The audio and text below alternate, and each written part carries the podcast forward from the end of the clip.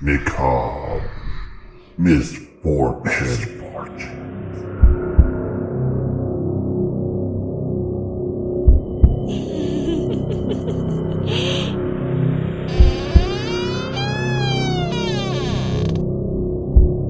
I'm watching you.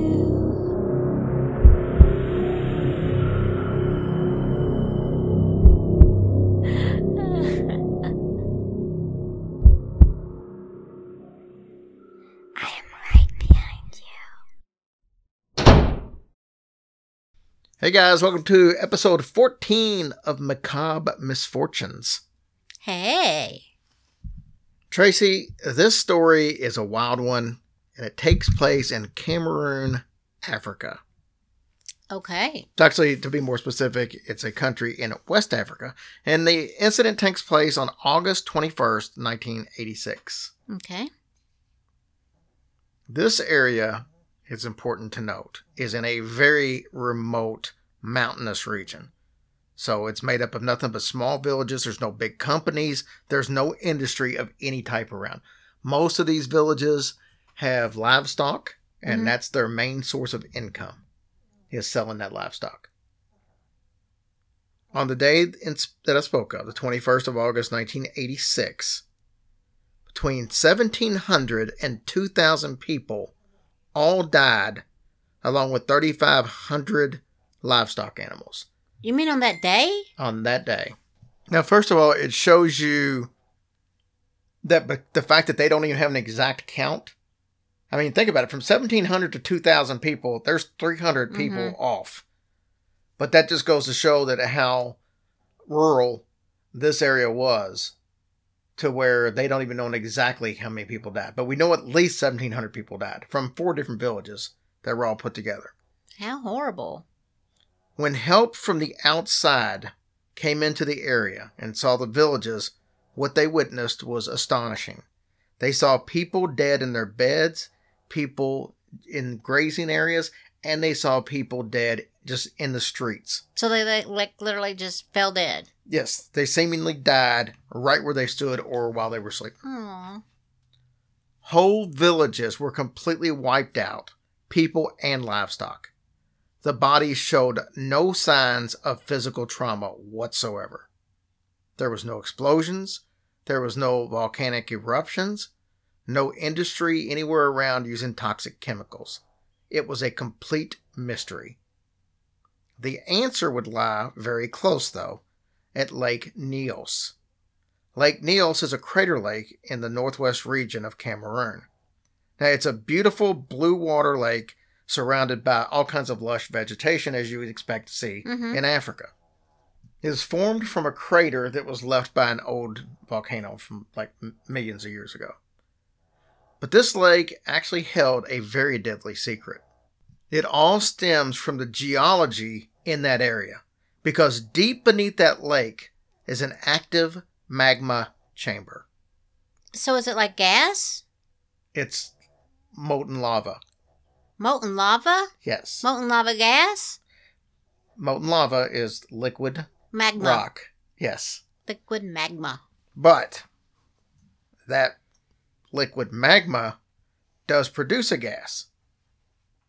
That chamber that's underneath there had for years been slowly releasing carbon dioxide into the bedrock above it. Okay, so then what was happening is that gas seeped through the cracks in the earth and made its way into the water of the lake.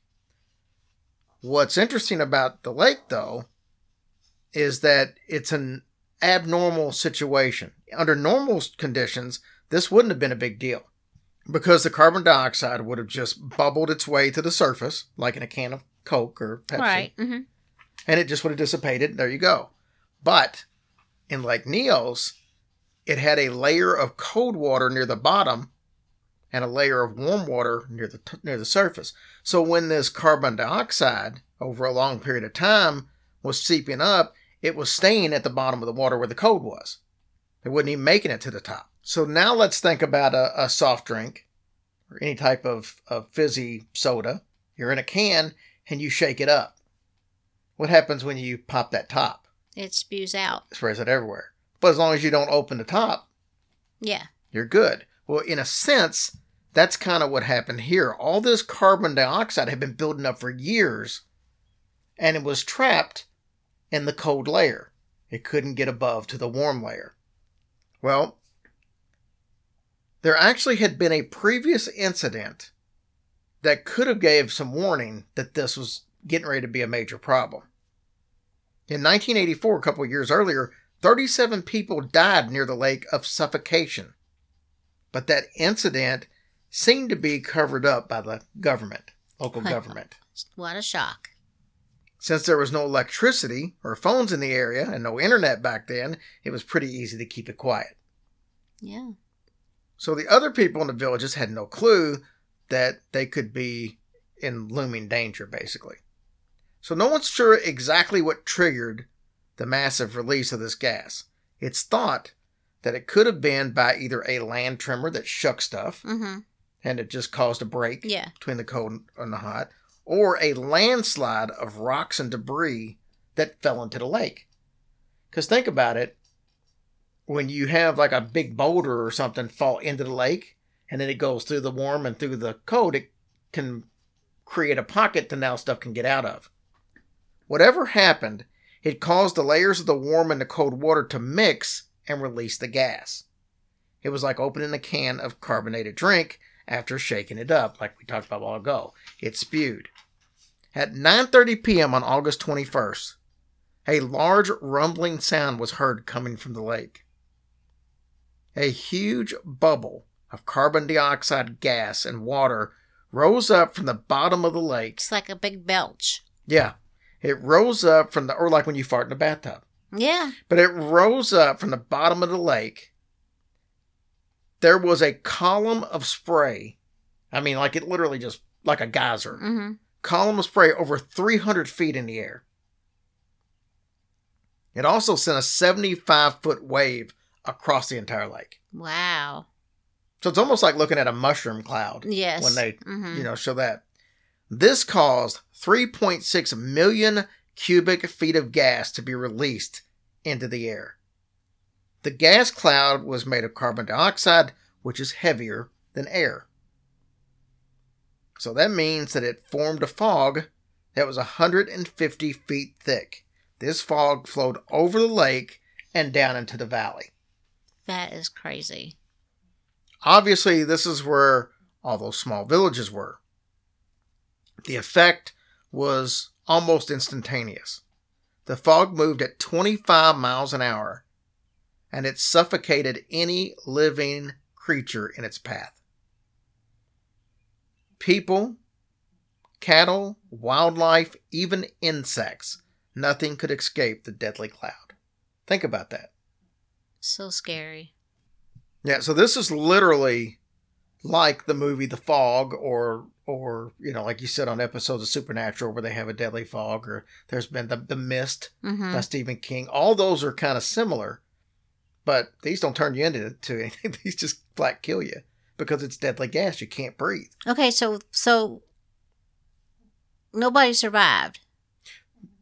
No, there were some survivors. Okay. Very few. But we're going to talk about some of those. But think about this. You couldn't run. You couldn't hide. No. There was nothing you could do. You were literally trapped. 4 villages were completely decimated. Surprisingly, there were a few survivors. One of them said this. I've actually got the exact words here. I could not speak. I became unconscious. I could not open my mouth because then I smelled something terrible. I heard my daughter snoring in a terrible way, very abnormal. When crossing to my daughter's bed, I collapsed and fell. I was there until 9 o'clock the next morning. A friend of mine came and knocked on my door. I was surprised to see that my trousers were red and they had some stains, like honey. I don't know how honey stains look, but that's what he equated to. It's like honey stains. I saw some starchy marks on my body. My arms had some wounds. I didn't really know how I got these wounds. I opened the door. I wanted to speak. My breath would not come out. My daughter was already dead. Aww. I went into my daughter's bed thinking that she was still sleeping. I then fell back asleep and slept till 4:30 in the afternoon. Then I managed to go over to my neighbor's house. They were all dead. I decided to leave. I got on my motorcycle, and as I rode through Nyos, I didn't see any sign of a living thing. How did he manage to survive? I don't know. After about 15 miles from the lake, the gas dissipated, and in those areas, people still had gas poisoning, but they survived. Over 800 people were treated at the hospital in that area. This story obviously made international headlines, and several scientists from around the world came to Lake Nyos not only to study it, but to see what they could do in the future to prevent something like this from happening. Several researchers suggested that the installation of degassing columns suspended from rafts out in the middle of the lake would fix the problem. The plan was to slowly release the carbon dioxide from the bottom of the lake through the pipes. But get this. When did this happen? 1986. Mm-hmm. The first permanent pipe wasn't installed until 2001. Oh, my gosh. 15 years later. Now, I'm sure they did something in the meantime. I wonder why it took so long. I don't know. There was another pipe installed in 2011. In 2019, it was determined that one of the pipes would be sufficient. So having two there, you had a backup. So if something happened to one, you still had another. So they were good to go. No maybe they were just thinking that since it just happened, it probably years and years and years before it happened. Well, and again. That's possible too. That's possible too. Scientists did inspect other lakes to see if they posed the same threat as this one did, and they found two others. One is a neighboring lake called Lake Mono. The other is Lake Kevu. That lake is in the Congo, and get this, it's 2,000 times larger than Lake Nyos. Oh, whoa. If that lake did have the same thing happen, it could kill up to 2 million people. So did they do anything to... Yeah, I think they've done similar to that. Okay. But just goes to show. That's amazing. What if that one had happened instead of the other one? Now, we mentioned earlier that the carbon dioxide was heavier than the air. This actually saved one man's life. One of the men started inhaling this carbon dioxide, and it caused hallucinations. And he thought this creature was after him. Mm-hmm. And he ran and climbed a tree to get away from the creature. And when he was in the tree, he was actually above the carbon dioxide because it was lower to the ground. Something. So that actually saved his life. There was another survivor who was actually a minister. He was doing some mission work over there. He was sharing a tent with another minister friend of his. They woke up in the middle of the night. They couldn't breathe. And they thought, well, we'll go. It's just, because we're in this building, whatever the case is, we'll open the door. We'll go outside and make the air will be better. Well, when they opened the door and went outside, they both passed out. And he woke up the very next morning, but the other minister had passed away. Mm. So I don't know why one would make it, the other wouldn't. Sense. Just like the one guy who survived and everybody else in the village didn't. From my understanding, there was about 6 people out of 1,800 that survived. That's crazy. Are you ready for today's weird fact? Sure. Future biotechnology could be used to make prisoners feel as if they served a 1,000-year sentence in just 8 hours. Well, that's kind of scary. I don't have any more details on that, but gosh. Could you imagine? Now, could you imagine, though, what that would do to somebody mentally? No. I mean, what would somebody's mind be like mentally just living 1,000 years of regular life? Well, there's people that struggle with 30 years of life. Yep. Pretty bizarre. So, I don't know. Found that interesting. Mm-hmm.